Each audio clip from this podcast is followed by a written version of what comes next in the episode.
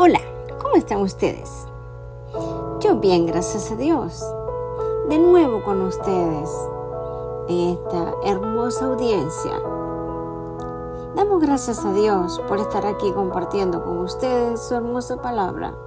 Y gracias a Anchor también por darme la oportunidad de compartirlo con ustedes. Veamos cómo llenar nuestro corazón de su luz admirable siempre. En un mundo lleno de guerras, violencias, desastres, qué sé yo, de rabia, de rencor, de odio, en fin, etcétera, muchas cosas. Es difícil ver cómo Jesús podía ser el Dios omnipotente que actúa en la historia humana y ser la encarnación de la paz, hmm, con su luz admirable y más. Pero la seguridad física y la armonía política no necesariamente reflejan el tipo de paz de la cual él está hablando en Juan 14, 27. Hmm. La palabra hebrea Shalom quiere decir paz. Todos la conocemos. ¿O me equivoco? Y a menudo se usa en referencia a un aspecto de la calma y la tranquilidad de las personas, grupos y naciones. ¿Cómo les parece? Pero el significado más profundo y más fundamental de la paz es la armonía espiritual producida por una restauración de una persona con Dios. ¿Cómo lo ven?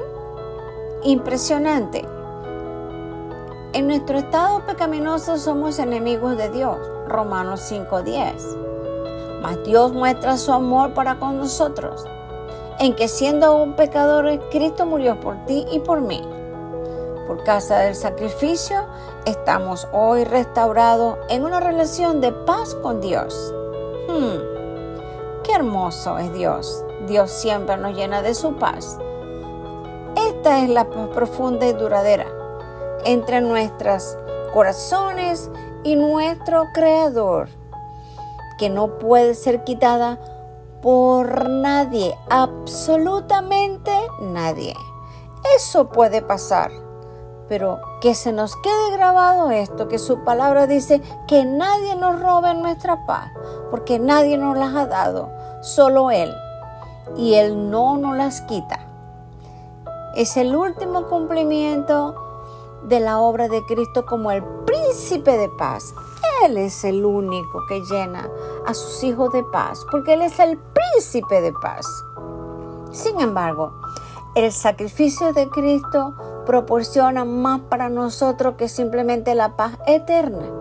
También nos permite tener una relación con el Espíritu Santo, el ayudador que promete guiarnos. Juan 16, 7, 13. Además, el Espíritu Santo se manifiesta en nosotros haciéndonos vivir en forma que no podamos vivir por nuestra propia cuenta, incluyendo al llenar nuestra vida con amor, gozo y paz. ¿Se da cuenta que nosotros somos dependientes de un Dios de paz? Este amor, gozo y paz son todos los resultados de la obra del Espíritu Santo en la vida de un creyente, en la vida tuya y en la vida mía. Son reflexiones de su presencia en nosotros. Y aunque su resultado más profundo e importante es hacernos vivir en amor, gozo y en paz con Dios, estos no pueden evitar que nos extendamos en nuestra relación con la persona. Y desesperadamente lo necesitamos, especialmente porque Dios nos llama a vivir con determinación con otros creyentes, con humildad, mansedumbre y paciencia, solícitos en guardar la unidad del Espíritu en el vínculo de la paz. ¿Qué tal? Efesios 4, 1, 3. Esta unidad de propósito y mansedumbre sería imposible sin la obra del Espíritu Santo en nosotros y sin la paz que tenemos con Dios gracias al sacrificio de su Hijo. ¡Wow! Impresionante lo que es la palabra del Señor. Definitivamente Dios es demasiado hermoso. Paradójicamente, la definición más liviana de paz es la apariencia de tranquilidad en una persona. ¿Verdad que cuando estamos con una relación con Dios y tenemos sabemos que al lado de nosotros nos está rodeando la bendición, la salud, tenemos un buen trabajo, tenemos unos hijos preciosos, una pareja, etcétera. Puede ser la más fácil o difícil de comprender y mantener. No hacemos nada para tener o mantener nuestra paz espiritual con Dios. Hmm. Mientras vivir en una unidad con otras personas puede ser extremadamente difícil, pero vivir en paz en nuestras propias vidas a menudo se puede considerar casi imposible. Wow. Así obra nuestro Padre Celestial. Dios es un Dios de paz. Dios nos lleva hacia el camino con su luz admirable.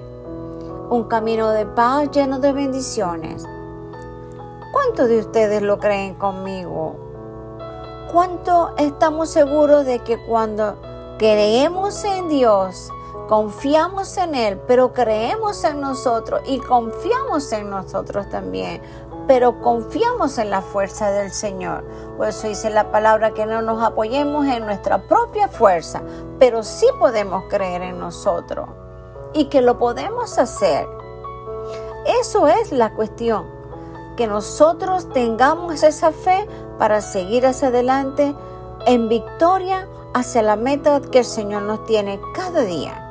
No importa qué adversidades enfrentemos, podemos pedir una paz que viene del poderoso amor de Dios, que no depende de nuestras fuerzas o de la situación que nos rodea y menos de ninguna persona.